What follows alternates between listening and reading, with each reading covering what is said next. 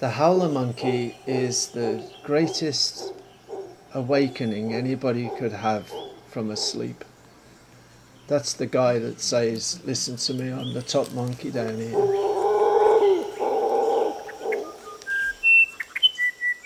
The musician wren. Oh, that's just beautiful, that is. The musician wren is a performer on its own. It has its own plinth basically in the forest. Martyn Stewart has been recording sounds like these for 55 years.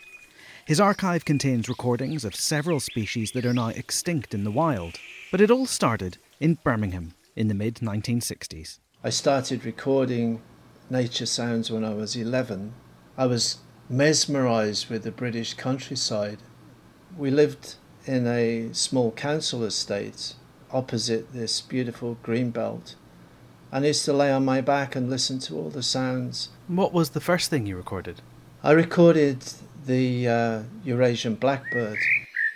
The blackbird was kind of like my friend. When the blackbird would make an alarm call, you knew somebody was entering the woods. I still have that recording now at the age of 66 in my archive. I guess it's the kind of job that requires a lot of patience. A lot of patience. We have so much noise in the environment these days. There's 7.67 billion people on the planet making a lot of noise.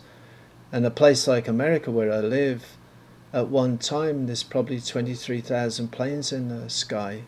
Such is the noise that we live in.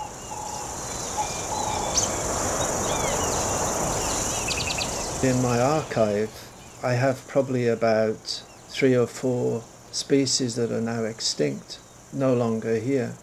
But out of 50, 60,000 hours of natural sound, my archive is probably two thirds extinct now. You can't replicate those sounds. You must have had a lot of close encounters over the years, right? Yes, one morning I was recording in Big Bend National Park and a mountain lion came up behind me, jumped on my head, thinking I was easy prey. It attacked me, I punched it in the face, and it ran off. I had 125 stitches from my ear around the back of my head. Until recently, Martyn's 55,000 field recordings all lived on a hard drive in his home in Florida. But when he was diagnosed with terminal bone cancer last year, his niece, Amanda Hill, said the sounds shouldn't die with him.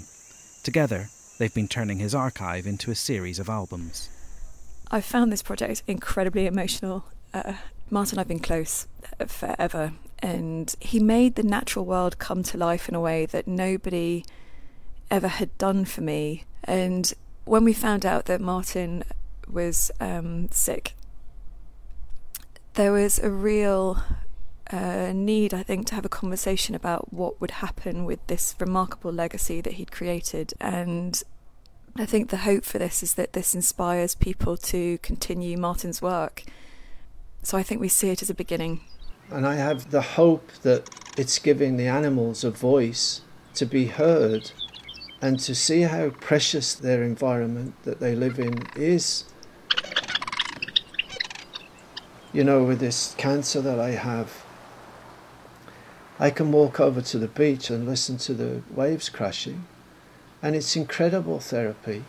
And I'm hoping that my sounds now is going to maybe reach to the people who actually need that.